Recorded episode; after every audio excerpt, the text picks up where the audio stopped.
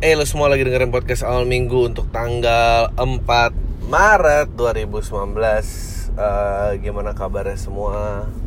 Um, For those of you yang komplain tentang audio eh, Tentang ini um, I don't know, it's some production eh, capacity um, eh production equipment yang harus di sort out yang ya masih dicari solusinya. Eh,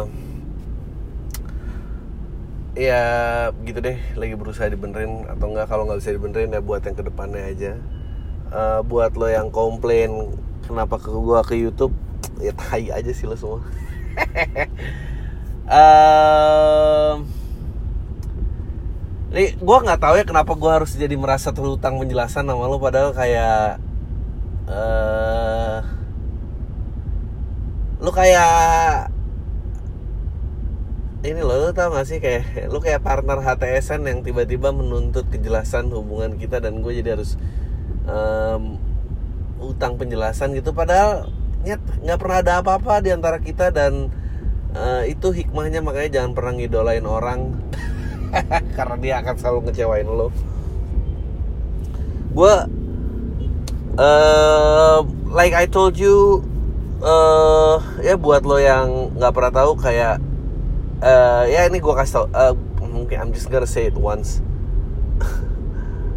Abis itu ya udahlah. Eh kan lo nggak tahu ya how much money yang udah keluar sebetulnya yang memberikan konten gratis ini dan eh gue nggak bisa monetize dari SoundCloud gitu terus eh, the only way to do it adalah kayak gitu. Em, gue juga nggak entirely happy.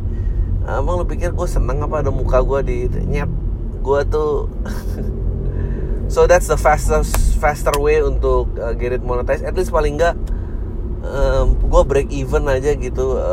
Gue ada coba. Waktu itu anchor ada yang bilang oh ya bisa pakai donasi bla bla bla. That's only valid buat US account Um, so account di luar US dan Kanada itu nggak bisa. Um, so ya. Yeah, um, it's time lah maksudnya.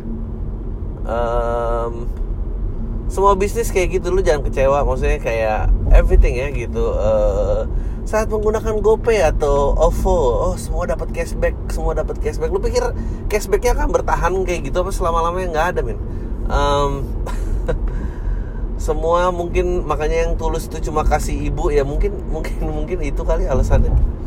Hmm, ya gue juga gak entirely happy ngeliat gue di kamera cause I'm fat.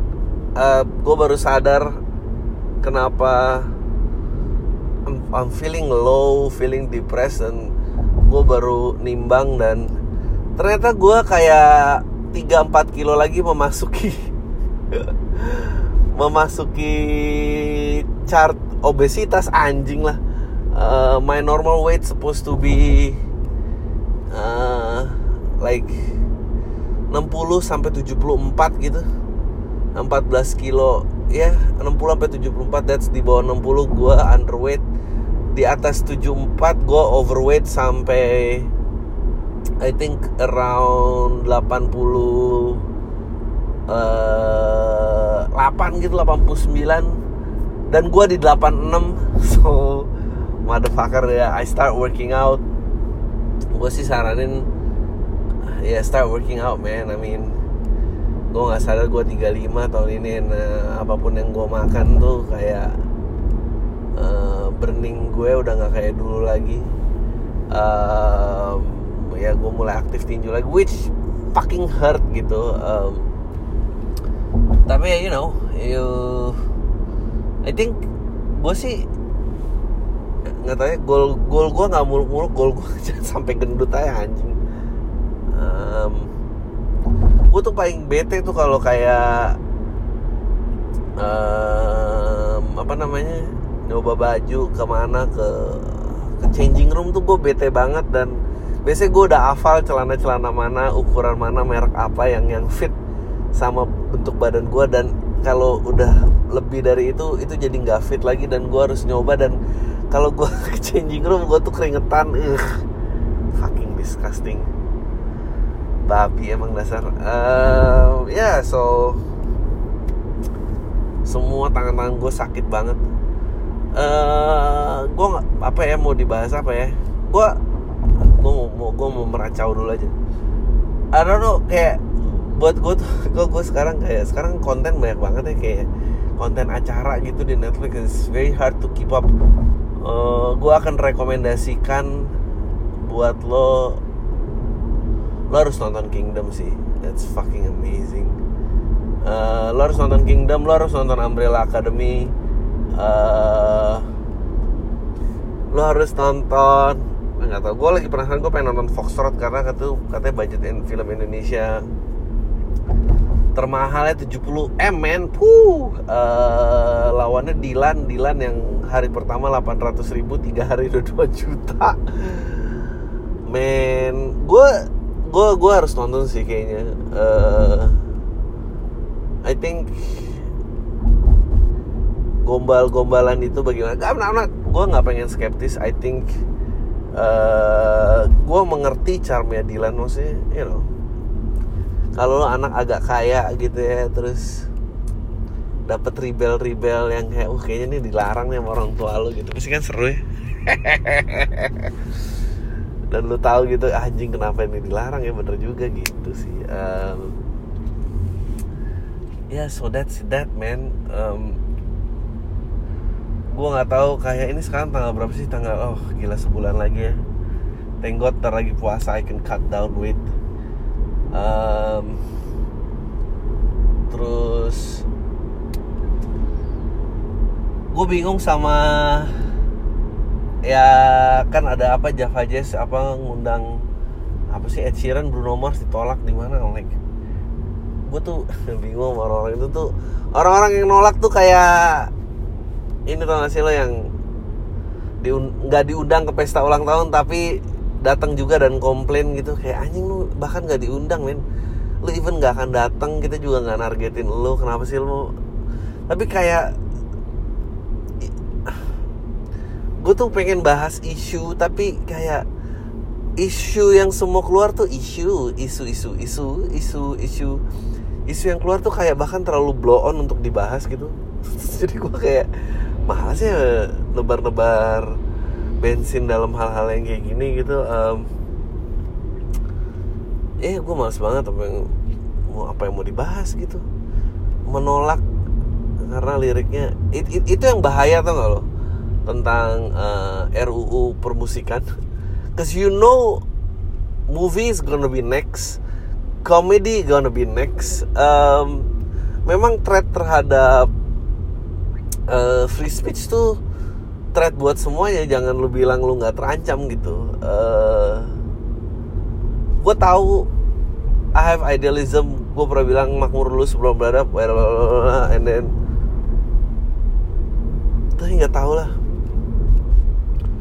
Kayaknya semua dalam negara ini tuh so goddamn disappointing gue gak pengen skeptis cuma gue kayak kan jadi ceritanya kan gue habis working out kan gue kesakitan gitu ya semua badan gue bangsa sakit banget di tangan gue udah gak biasa mukul gue udah gak bisa gerak. Um, terus gue pengen banget tuh jadi eh, hal-hal yang gue tonton dalam YouTube tuh kan uh, pimple popper.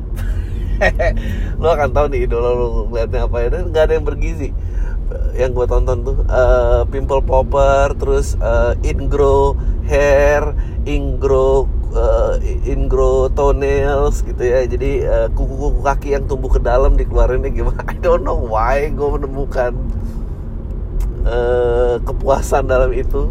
Uh, ingrown hair rambut rambut yang tumbuh ke dalam terus ditarik keluar. I I don't know why. Pimple popper terus sama yang bersihin celik telinga. Jadi ceritanya jadi menurut gue sih ya kalau lo nggak belum pernah dibersihin telinga di THT menurut gue lo harus nyoba. Uh, lo harus nyoba bersihin karena men lu kira lu bisa denger ya sekarang. Tapi lu coba bersihin di THT dan lu kayak wow selama ini pendengarnya kayak gini masih jadi ceritanya ada cerita lucu sih.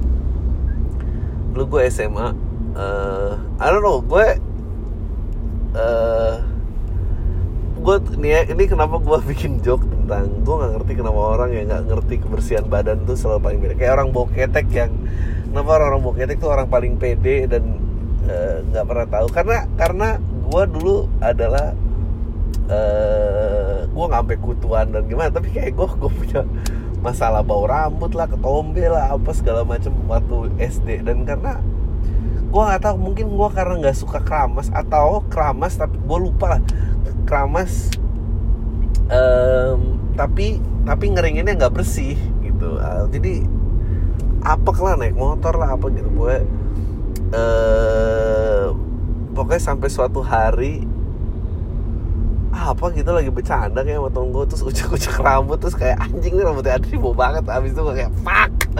Gue gak akan pernah mau lagi uh, bauan-bauan dari badan gue tuh keluar uh, terus gue juga nggak sensitif waktu itu. Ngomongin tentang ya, kenapa lo harus bersihin telinga di THT 6 bulan sekali aja? Lo bersihin gigi lo, lo bersihin ke THT I don't care, I don't care lo nggak punya duit. I don't care. Bersih dulu lah. Percaya deh sama gue bersih tuh ngalahin cakep. Cakep kalau bau juga buat apa sih?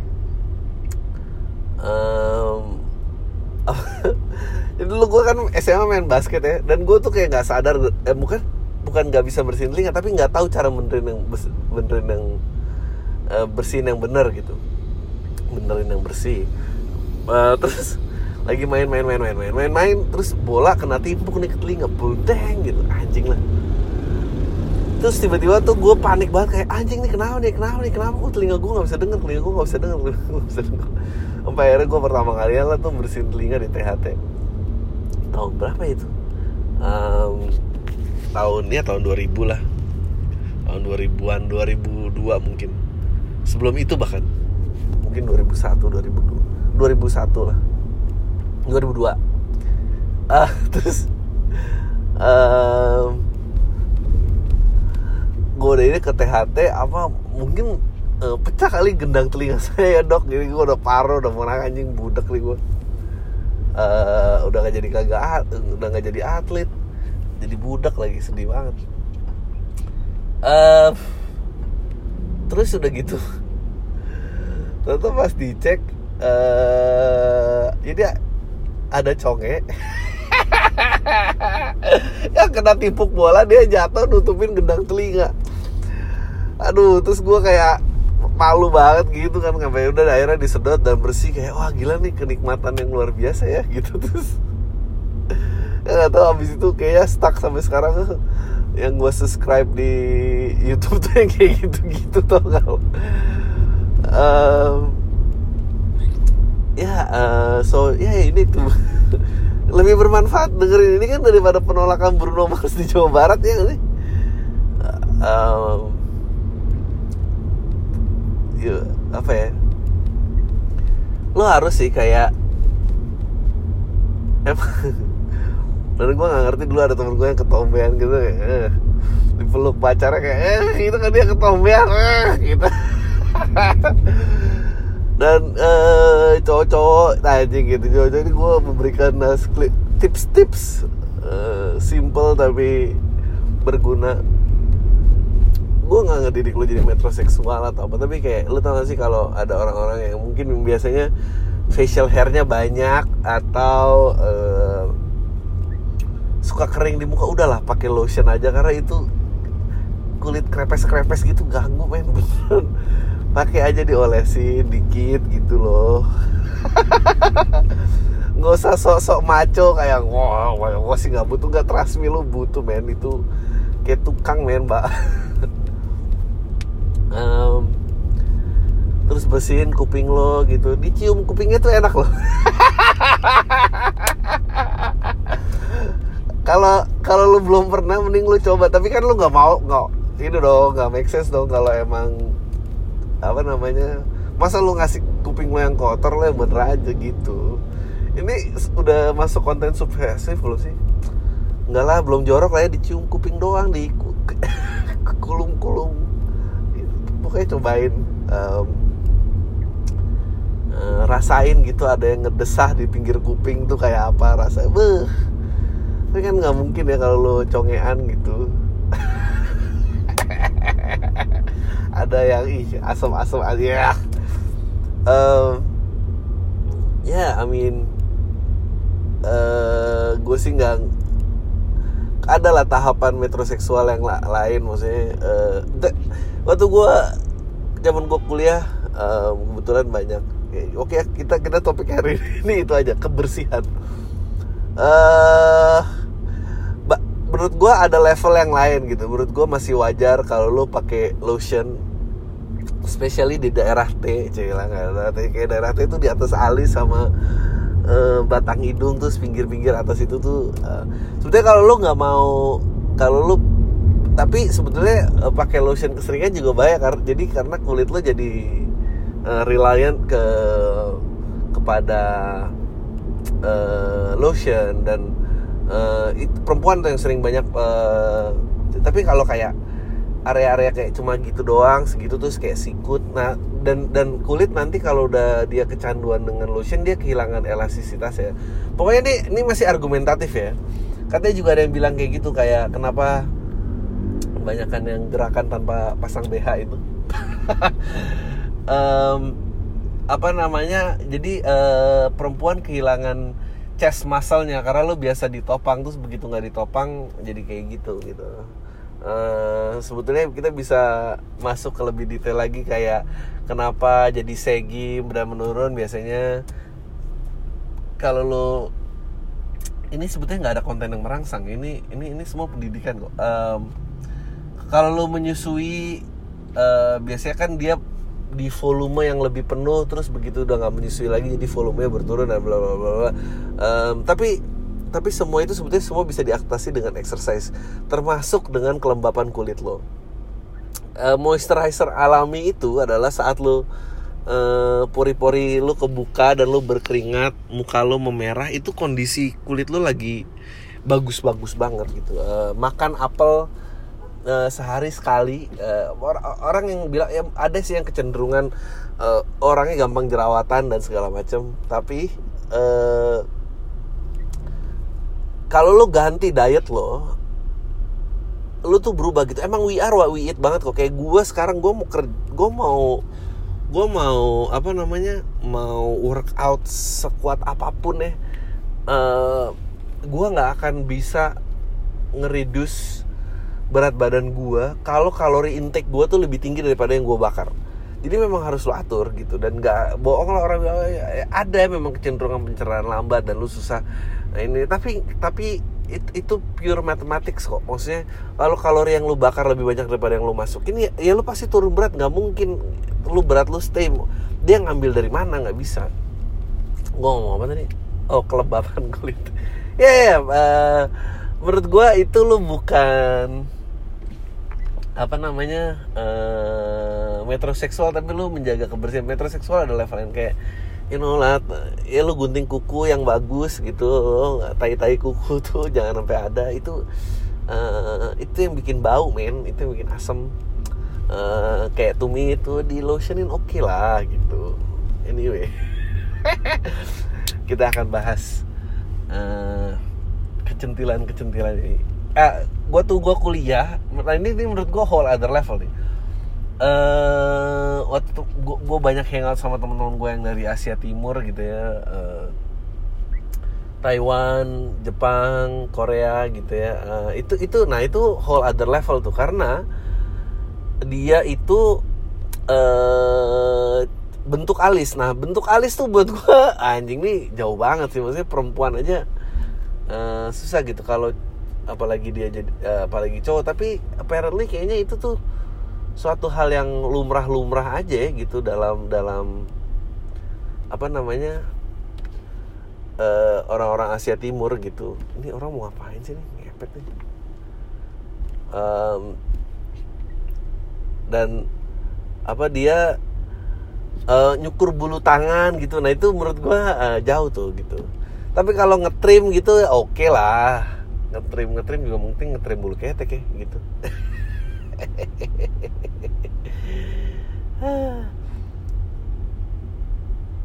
Where, where is it gonna stop man? Um,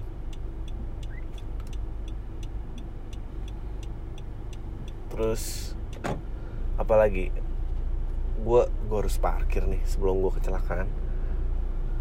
Um, what else what else? What else yang pengen lo tauin? Um, itu juga apa namanya? Ya gue tuh nggak tahan sama orang-orang yang gitu kayak ke mana lah. Gue juga berpuluh-puluh tahun naik motor kok itu bukan alasan gitu. Um, itu menurut gue lebih penting daripada mandi setiap hari sih kayak gigi kuping gitu-gitu sih. Itu jijik sih kalau nggak di diberesin. Ah kenapa sih ini hidup harus kayak gini? Gue lagi jalan mentok lagi gue harus putar balik. Um, apa lagi sih? Yang menarik di dunia ini debat presiden apa sih? Uh, Elon Musk meluncurkan roket. Gue pengen penasaran sih tuh orang itu bakal jadi kayak apa. Uh, eh, RUU permusikan. Gue gue belum pernah ada yang angkat. Jadi gini cerita ini ini yang menarik dari demo-demo nggak boleh ngedatengin di Jawa Barat itu nih. Kayak menurut gue ya, karena lu tahu effort lu tuh nggak berhasil jadi lu yang bisa lu lakukan adalah bikin gaduh aja. I don't know pihak yang mana yang mau make yang mana. Um, but that's the fastest way to get attention kan. Uh, kayak pilkada pilkada ini juga aduh nggak tau lah dan gue penasaran siapa yang akan capitalize.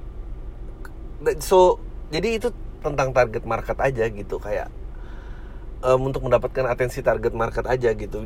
Dan um, dan pasti akan dicari-cari terus deh apa pun yang kira-kira bisa bikin gaduh. From, from both parties ya dari kedua belah pihak ya semua uh, itu corrupted this way gitu. Um, daripada nunjukin itu kayak apa ya kayak uh, eh, DPRD eh pilkada pilkada itu. Kita kan milih DPRD eh ya DPR DPRD uh, ya anjing itu udah parah sih menurut gue udah kayak cuma adu muka adu slogan doang nggak ada apa-apa. Anyway ngomongin having said that adalah tentang si apa namanya uh, mencari perhatian tadi yang apa namanya yang menarik adalah gue penasaran siapa yang akan capitalize RUU permusikan. Yang siapa yang akan capitalize pro siapa yang akan capitalize kontra dan dan ini pasti lagi dibaca banget kayak uh, oke okay, kalau banyak misalnya kaum intelektual yang bisa katakanlah dia against RUU gitu ya. Um, dia akan bilang dia akan uh, maksudnya orang yang berkampanye akan bilang kalau emang apa namanya kalau emang ternyata gede banget yang intelektual tuh gede banget gitu ya dia pasti akan ada partai yang bilang akan mengambil oh gue uh, anti RUU permusikan gue akan batalin. Karena dia tahu captive market yang di belakangnya besar. Atau dia tahu seberapa banyak influencer yang akan mengamplify suaranya dia. Dan dia akan bilang anti. Tapi kalau me memang dirasa sebaliknya uh, itu pasti akan dijalanin. Maksudnya ya udah di, didimin aja And, dan lo nggak tahu kayak anjing siapa yang duluan bakal ngambil ya. Gue penasaran soalnya kenapa belum ada yang yang yang bilang anti gitu. Padahal gampang banget kayaknya. I, I don't know. I have to make a stance gue kayaknya nggak tahu ya. Gue gue I have to say sih gue gue kayak makmur sebelum beradab tuh ideal tapi itu sangat sosialis sangat kiri ya uh, memang orang tuh nggak bisa dibentuk dari kiri atau kanan doang. Ada orang ada hal-hal yang gue sangat konservatif yang gue sangat liberal. I have to say sih gue kalau dihadapkan dengan uh, privacy dan free of speech gue kanan sih. Tapi kalau gue tentang pendidikan dan infrastruktur gue kiri. What I mean? kayak menurut gue harus lebih banyak misalnya uh, public housing. Uh, misalnya pem, di Singapura berhasil menghilangkan garis kemiskinan gara-gara itu karena 85% bahkan mungkin 90% um, perumahan itu dikontrol pemerintah gitu dan dan dan karena dikontrol ya looknya sama gitu uh, dia bisa mendistribusikan dengan baik asal nggak ada corruption ya. Pokoknya kalau ada corruption mau kiri mau kanan apa pun yang dibentuk tuh pasti rusak-rusak aja gitu. Uh, oke okay, apalagi kalau misalnya tentang tapi ada beberapa menurut gue nggak kiri nggak kanan kayak saving the planet um, atau ada argumen yang menarik waktu itu bilang mestinya infrastruktur tuh nggak tentang kiri tentang kanan itu bener sih. Uh, tapi ya public housing menurut gue bisa di kiri sedikit. Um, apalagi yang kiri ya. Pendidikan untuk semua orang medis untuk semua orang that's very left. Uh, kayaknya gue kebanyakan kiri kecuali dua itu deh emang nggak bisa semuanya kiri sih. Apalagi ya? Hmm, tapi freedom of speech gue juga mungkin nggak tahu. Ay gue nggak gitu suka sistem semua bisa ngevote dan semua nilai suara sama gitu. Uh, ah, gue pernah bilang I mean lo bisa nggunain umur untuk menentukan orang dewasa dan mestinya lo bisa menggunakan umur untuk menentukan orang itu udah nggak layak voting uh, atau background pendidikan seseorang. Tapi itu agak dilematis kalau memang uh, kalau sistem pendidikannya nggak tersedia buat semua orang dan uh, lo namanya kalau lo membedakan nilai voting seseorang udah level pendidikan lo jadi menyediakan voting hanya untuk elitis which is that's not gonna solve any problem juga Um, ya, yeah, so I'm waiting for Oh, ini udah 27 menit. Cepat juga ya. Um, the move siapa yang akan ngambil uh, liberal untuk menurunkan RUU permusikan. But that's like the most important thing. Uh, ini, ini ini ada kaitannya. Ini ini juga yang kadang-kadang gue suka merasakan desperate sama negara ini. I know banyak banget kasus HAM. And we always felt like oh detach lah sama kasus-kasus ham mungkin uh, eh, gue nggak boleh bilang gue detach karena kayak kasus um, 98 gitu uh, Elang Trisakti itu masih adiknya masih temennya adik gue so it's actually kind of close. Tapi ya hal yang diperjuangkan kayak misalnya kekerasan wanita kekerasan terhadap wanita uh, di NTB NTT gitu. Terus uh, itu kita ngerasa kayak jauh banget. Atau ibu ibu-ibu petani yang yang tergusur gara-gara pabrik semen itu kayak kita jauh banget. Tapi misalnya deket I don't know. Feeling gue sih gue sih merasa bahwa yang mendengar ini semuanya menengah ke atas ya. Maksudnya lu nggak boleh bilang lu di bawah karena lu knowledgeable uh, karena lu paling gak lu SMA uh, eh, ya mungkin lu susah dalam lingkungan tapi bukan berarti lu susah gitu. Kayak lu detach bang tapi gue ada yang dekat gitu ngerasa kayak ini yang bikin desperate ya. Gue inget banget jadi kan kan, kan badan gue sakit-sakitnya ya terus gue pengen pijet nih gitu. Dan karena tadi salah satu yang gue suka di subscribe di YouTube juga adalah gue akhirnya inget loh bisa menjahit semua ini. Ah, bagus banget ya. Um, yang salah satu yang gue suka lagi selain bersihin telinga komedo apa ingrown hair dan kuku kaki itu yang gue suka adalah uh, chiropractor. Bunyi bunyiin punggung bunyi bunyiin leher dengerin di YouTube itu nggak tahu kenapa gue suka banget. Sampai kan gue lagi sakit gini fak gue gue gue pengen dikretekin punggung gue tangan gue segala macam sampai gue teringat kasus tanggal 2000 tahun 2016 gue lupa nama tempat terapinya. Men kalau dengar ngomong terapi itu kenapa jadi terkesan jorok ya? Padahal memang benar bahasa terapi. Uh, perempuan habis terapi sekali ke chiropractor uh, pulang-pulang uh, ada pembuluh darah yang terjepit di leher dan I think she experience stroke uh, dan meninggal gitu. Ada ada um, terus udah gitu gue inget banget uh, ternyata dokternya nggak punya ini izin praktek men. Um, punya izin praktek terus um, udah gitu nggak diusut lebih jauh keluarga itu eh dokternya cabut gitu ke balik lagi ke Amerika. Dan dan ya udah gitu. Um, dan situ gue jadi kayak men kalau gue ngeliat berita itu gue uh, bisa ke chiropractor nih menit ini dan mungkin gue kenapa-napa gitu uh, di situ sih gue kadang-kadang kayak men kalau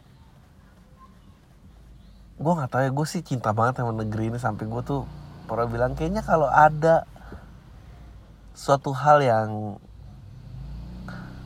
uh, berubah dari diri gue misalnya yang bersifat prinsipal dan value hidup misalnya kayak agama atau uh, tempat tinggal at, ya, mungkin layer paling terakhir gue bakal give up.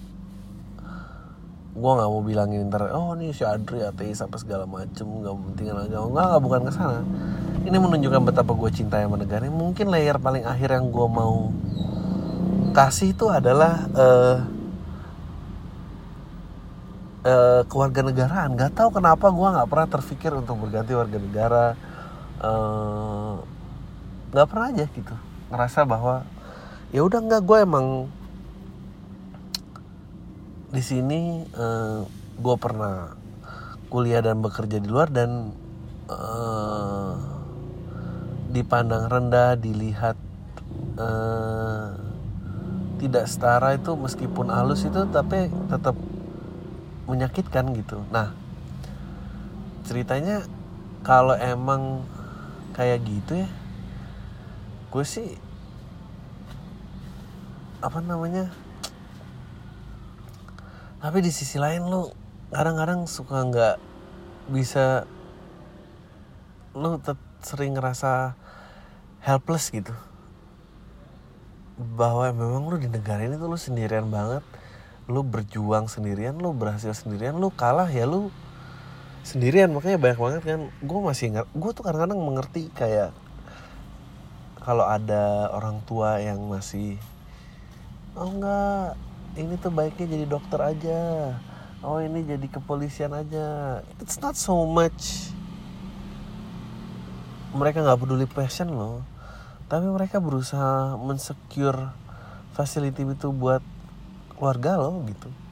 Dan dan dan dan itu ternyata masih bener banget malpraktek itu kan ada dua kan kasus itu. Aparat hukum dan malpraktek kan. Bahwa ada dokter tidak berlisensi ada ada aparat hukum yang tidak menegakkan hukum men. Dan dan itu kayak yang menyeramkan. Ya tau let's get to the question. Hey um, if you wanna send questions uh, kirim aja ke podcast alminggu at gmail.com uh, I'll read it to you. I'll make fun of it. I'll answer it. Uh, ya ditunggu karena stok pertanyaannya mulai habis. Um, lo bisa follow Twitter dan Instagram gue at Adriano Kalbi. Uh, podcast itu ada podcast awal minggu ada di Spotify, iTunes, SoundCloud, Google Podcast.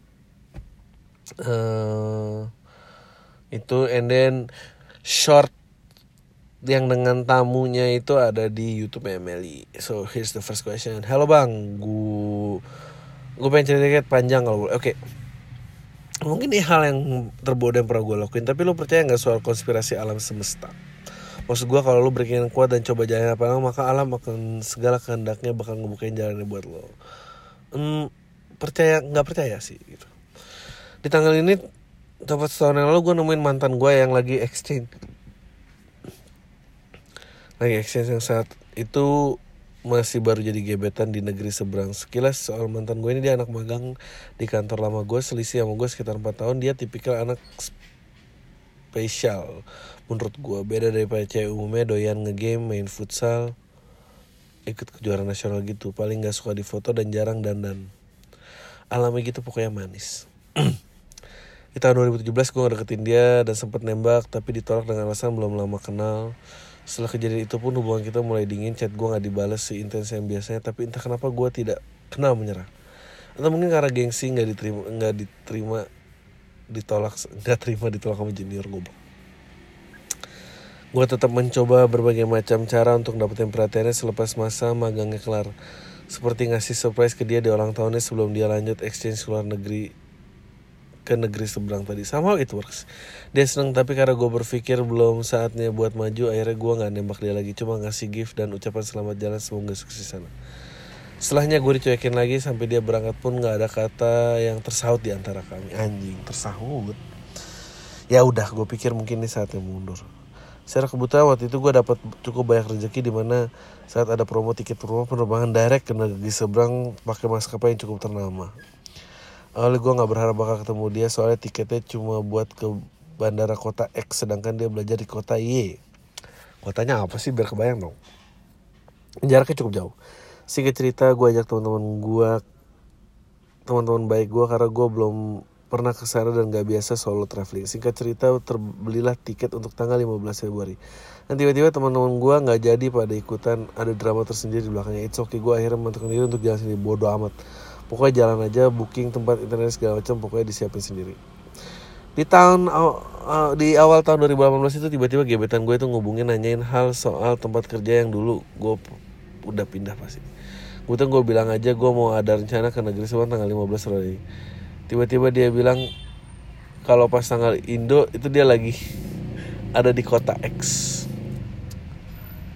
Uh, eh ada di kota X karena emang jadwalnya buat balik Indo fuck kok pas banget gue pikir akhirnya gue beraniin buat ajak main seharian karena pesawat dia berangkat malaman. Dia mengiyakan.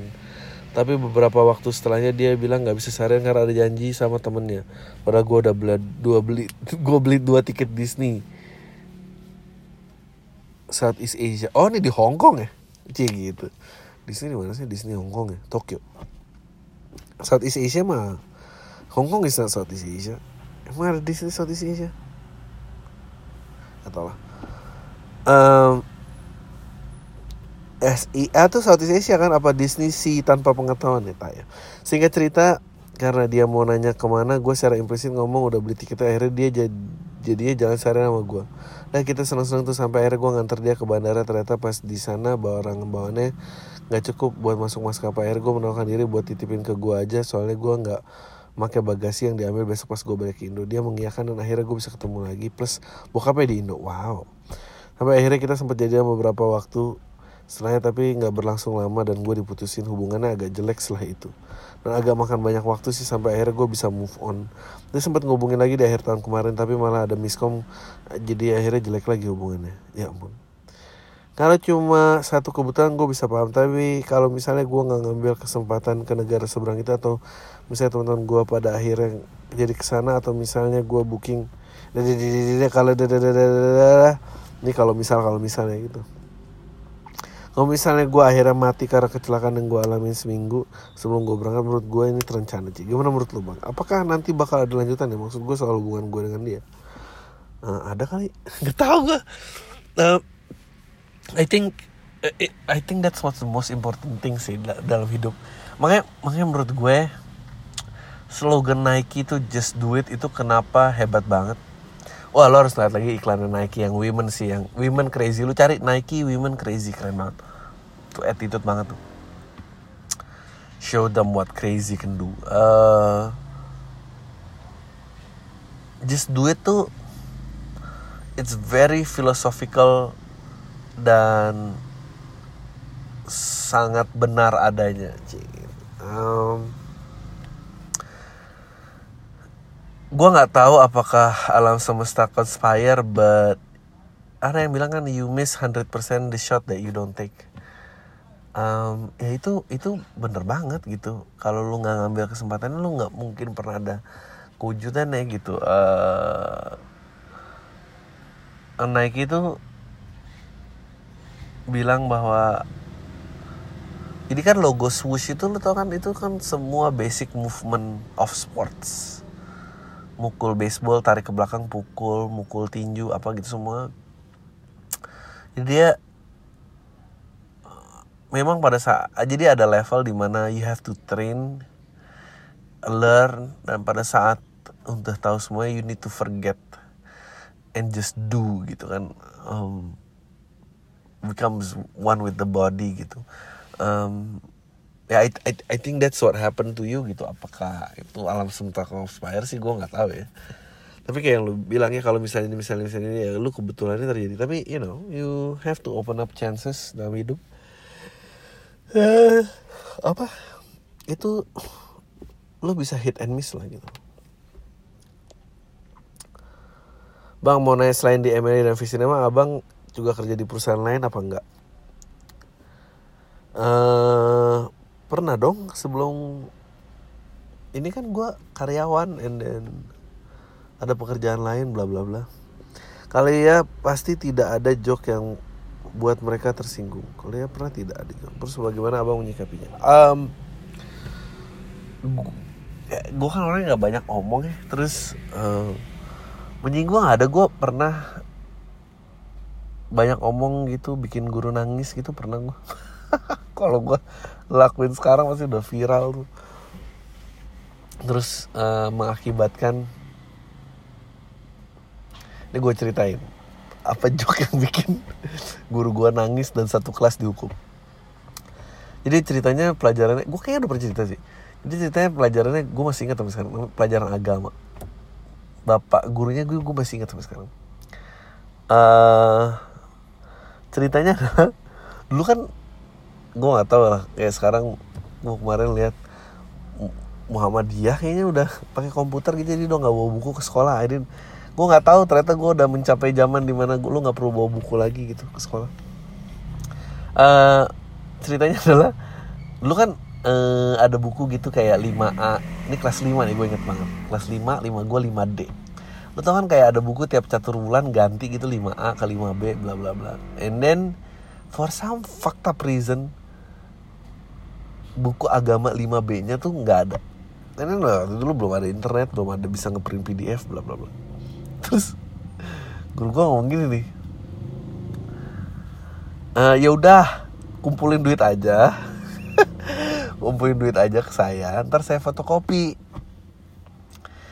Terus gue angkat tangan dan bilang wah berarti bapak bisnis kecil-kecilan dong. Dan gurunya nangis kayak marah dan nangis gue nggak tahu lah. Terus uh, akhirnya satu angkatan cuma kelas gue doang. Yang nggak dapat buku ya karena dia ngambek gitu. Uh, ya lucu aja gitu gue kan kayak nggak ini soalnya. Ya udah terus kayak wah wow, bisa kecil-kecilan. Sorry ya gue tadi kepotong-potong karena gue lagi parkir pinggir jalan tuh kayak ada orang lalu lalang tuh gue disangka mobil mesum nih. Terus eh oh, wow, bisa kecil-kecilan abis itu dihukum buku satu pokoknya satu angkatan cuma kelas gue yang nggak dapat buku itu. Uh, terus ketua kelas dasar nih anak. Uh, ngapain sih lo ngomong gitu? Orang kan jadi marah. Dan, dan gue tuh nggak ngerti kayak konsep kenapa harus tersinggung. Kan mungkin itu benar gitu dan itu lucu bla bla bla. Um, dan ternyata bukan masalah benar gitu atau salah masalah lo bisa diem apa enggak sih gitu? Di situ gue ngerti kayak eh, gue belum ngerti bahwa that's a mindset of a comedian. You addressing something yang nggak semua orang mau address gitu and then put the comf uh, dan taruh sesuatu yang nggak nyaman tuh depan mata untuk dianalisa bareng-bareng. Uh, ya akhirnya uh, ya pokoknya dia marah lah gue baru sadar bahwa gue mungkin di situ pertama kalinya gue sadar anjing perspektif gue tuh berbeda daripada orang lain. Dan nggak semua orang bisa menerima perspektif ini. Jadi gue harus mendingan diem. I don't really point out things. And then tapi gus gue ada masanya lagi di mana gue point out eh, hal-hal yang benar atau hal yang merasa gue jadi lebih pintar. Dan itu juga ternyata bikin orang nggak gitu lah. Ya gitu deh. Jawabannya ada. Bang apa mungkin DP 0 per- DP sepeda motor 0% itu rancangan orang kayak Thanos. Nggak ngerti gue apakah mungkin DP sepeda motor 0% itu rancangan orang kayak Thanos? Thanos tuh kan yang yang yang yang uh, apa mengeliminate makhluk setengahnya. Uh, jadi maksudnya dengan adanya DP motor 0% lu berharap lebih banyak kecelakaan dan orang-orang mati. Ya mungkin aja gue udah gak ngerti dianalisa lagi pertanyaannya. Ya mungkin tapi gue percaya loh yang kayak gitu gitu gue percaya bahwa eh tumbuhnya orang-orang anti vaksin eh, kenapa kita boleh pakai handphone itu salah satu mekanisme yang diatur oleh Illuminati untuk populasi nggak membengkak. Tuh gue gue ada percaya bang eh mau nanya maaf kalau rada jorok. Menurut lo masturbasi itu bego nggak sih? Wajar nggak menurut lo kalau di umur berapa? Terus di umur berapa ki- kira-kira kita berhenti ngomong jorok? Ah. menurut gue masturbasi itu bego nggak sih?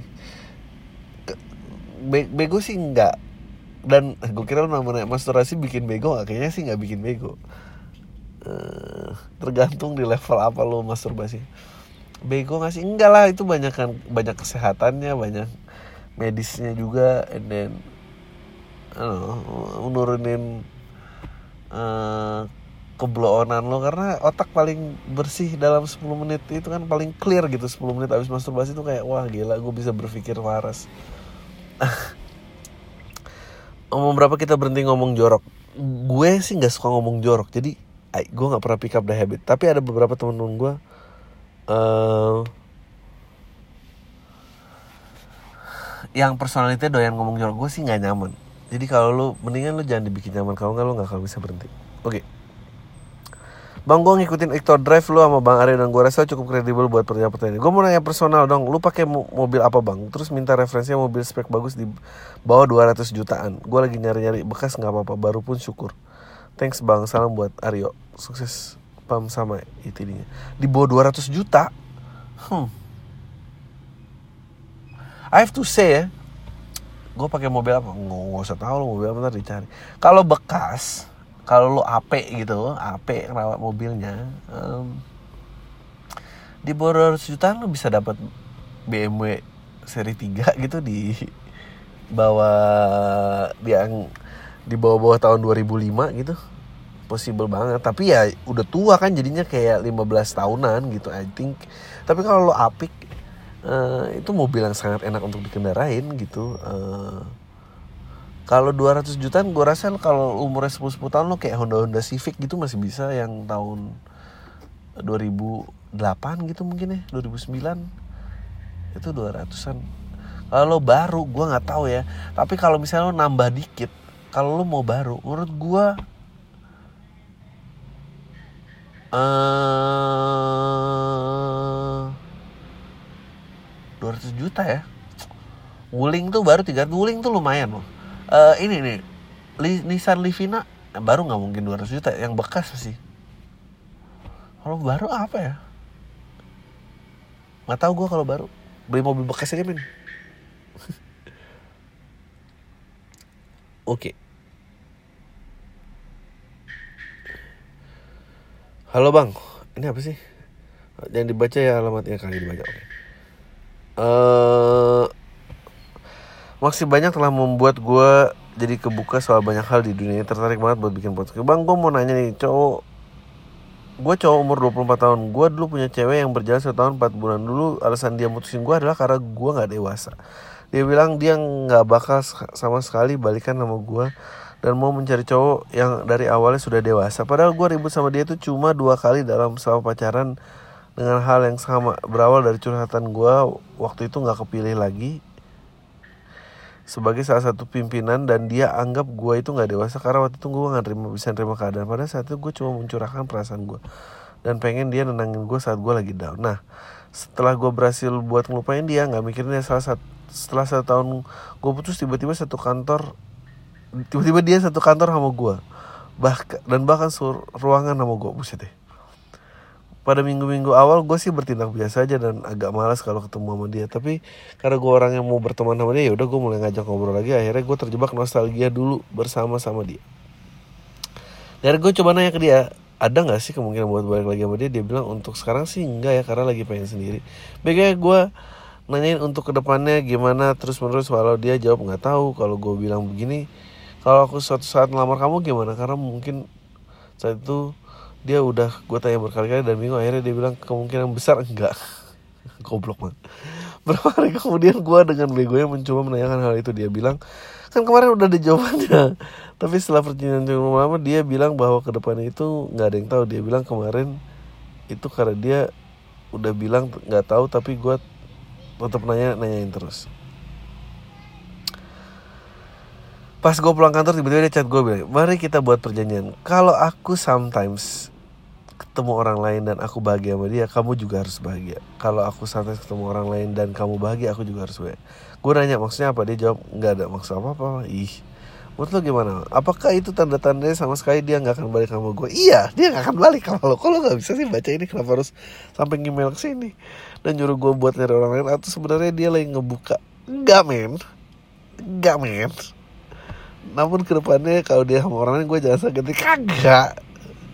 Karena sampai sekarang ini gue nggak balas itu dan gue nggak ngobrol lagi sama dia. Makasih banyak sama kagak men. I don't eh gue kasih kayaknya ya menurut gue uh, uh, lu tuh terlalu sibuk dengan alam pikiran lu sendiri dan lu nggak berusaha mendengarkan dia. Uh, I I think you should learn how to listen uh, and learn how how to take it easy gitu buat orang-orang. Uh, ya gitulah um, Halo bang, titip ucapan ulang tahun boleh nggak ke teman gue? Soalnya dia dengar pam gue. Gue tau pam dari dia by the way. Oh, boleh tolong bacain bang, semoga dia dengar. Oke. Okay. Oh ini kapan nih?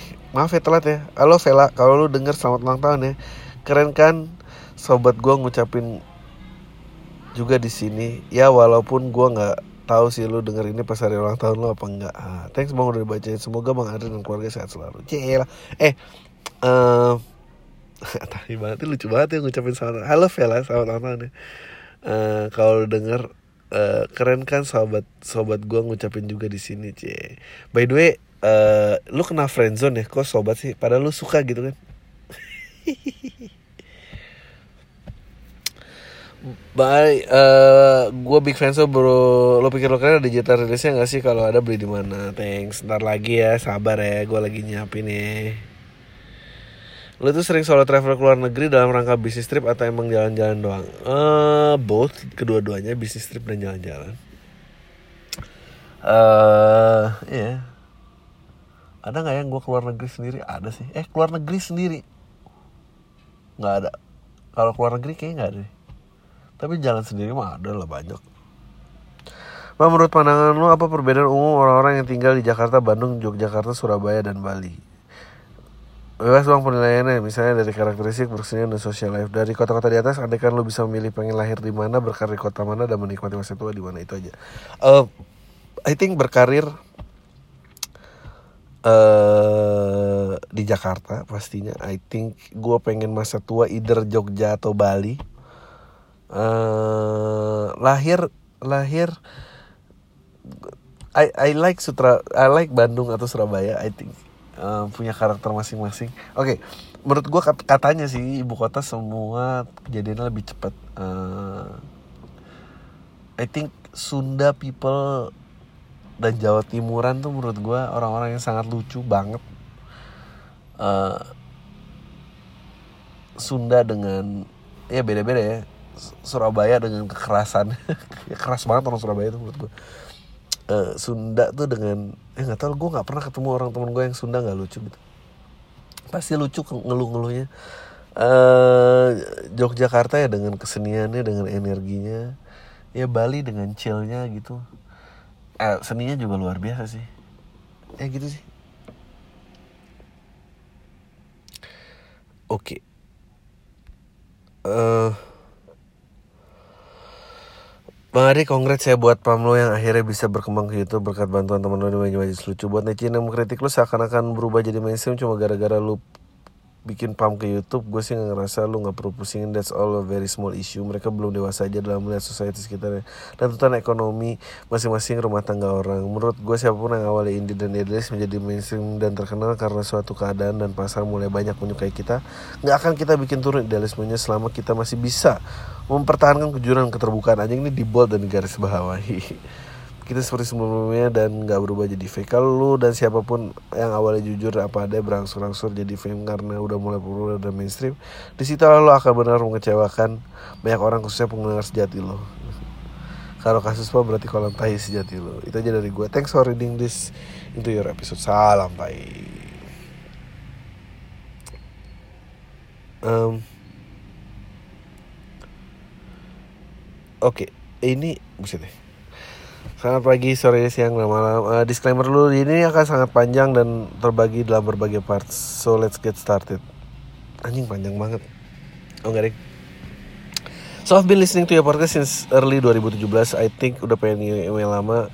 Karena sepertinya banyak yang pengen gue share dari family problems, love line, dan recently punya permasalahan pertemanan juga di sini intro dulu aja kali sama pertanyaan enteng dulu. Jadi setelah gue dengar episode 25 Januari kemarin, akhirnya gue cukup tergugah untuk mengirim surat ini. Setelah Mas Ardi ngomong kalau katanya kolam tai itu kan bu bukan perasa. Gue mau mengutarakan bahwa gue adalah alkoholik malu sih. Cuma teman-teman gue terdekat gue yang tahu gue benar-benar tiap hari harus mengkonsumsi harus minum alkohol dan bukan buat gue mabok atau apa ya tapi mungkin sedikit cerita gue udah mencoba hampir semua substansi-substansi terlarang. Kecuali suntik-suntikan yang kesan karena kesannya najis banget. Kenapa gue berani? Karena gue nggak punya histori tentang ketergantungan begitupun di keluarga gue jadi gue berprinsip I will try anything once. Jadi uh, sekarang sudah tidak menjadi pemakai apa pun untuk berpikir menjadi pribadi yang lebih baik. Eh sekarang mulai pelarian ke alkohol seorang tua gue juga udah tahu secara sebenarnya kalau gue pernah make dan sebagainya bahkan karena gue juga broken home jadi gue benar-benar deket sama nyokap setelah gue lalui. Itu selama pun gue cerita ke nyokap tentang semuanya karena memang gue terbiasa apa apa kalau cerita ke nyokap.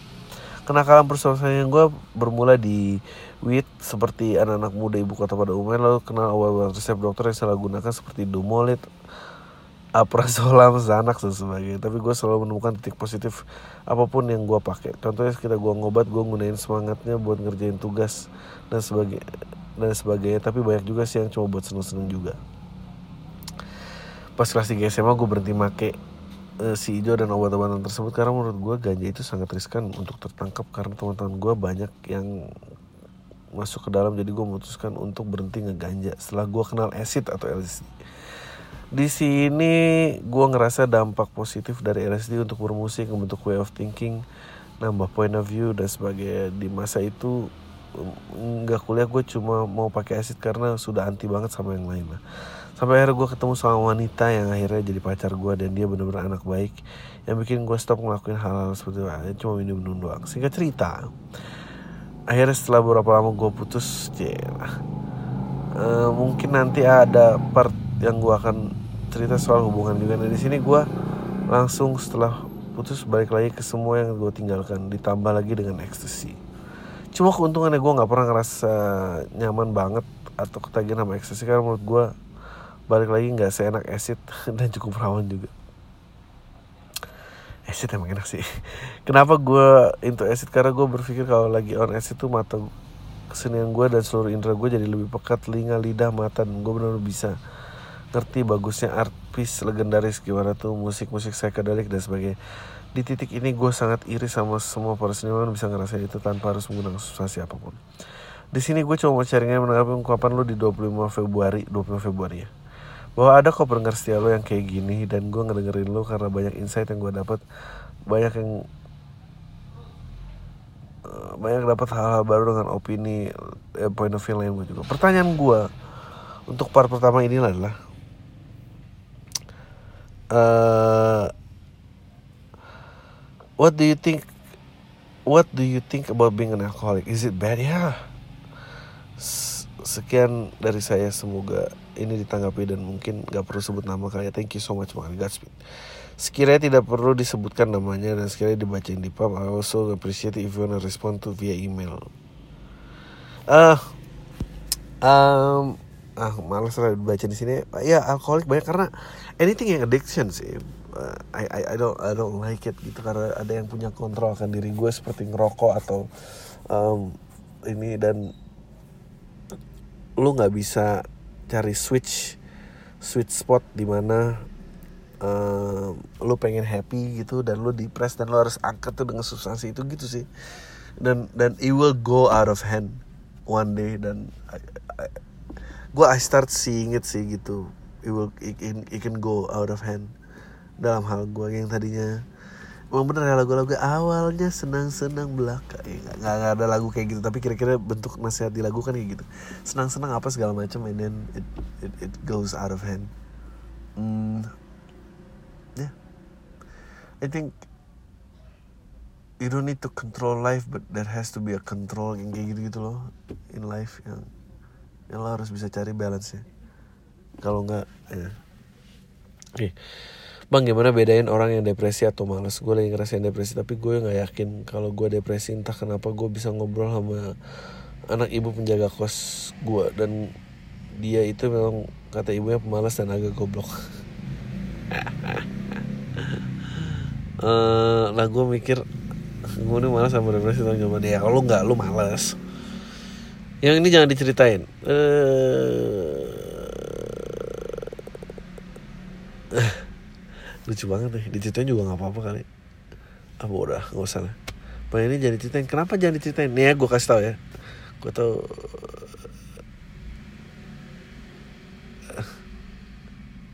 ini lucu banget menurut gue ini lucu banget. Gak gue harus ceritain. Maaf ya. Ini semua rahasia nggak ada yang tolong ngekos ini. Gue tau dia agak goblok karena dia pengen Indonesia nggak kayak Cina karena komunis tapi pengen kayak Rusia yang maju. Di sini gue mikir kalau dia goblok ya goblok sih oke okay.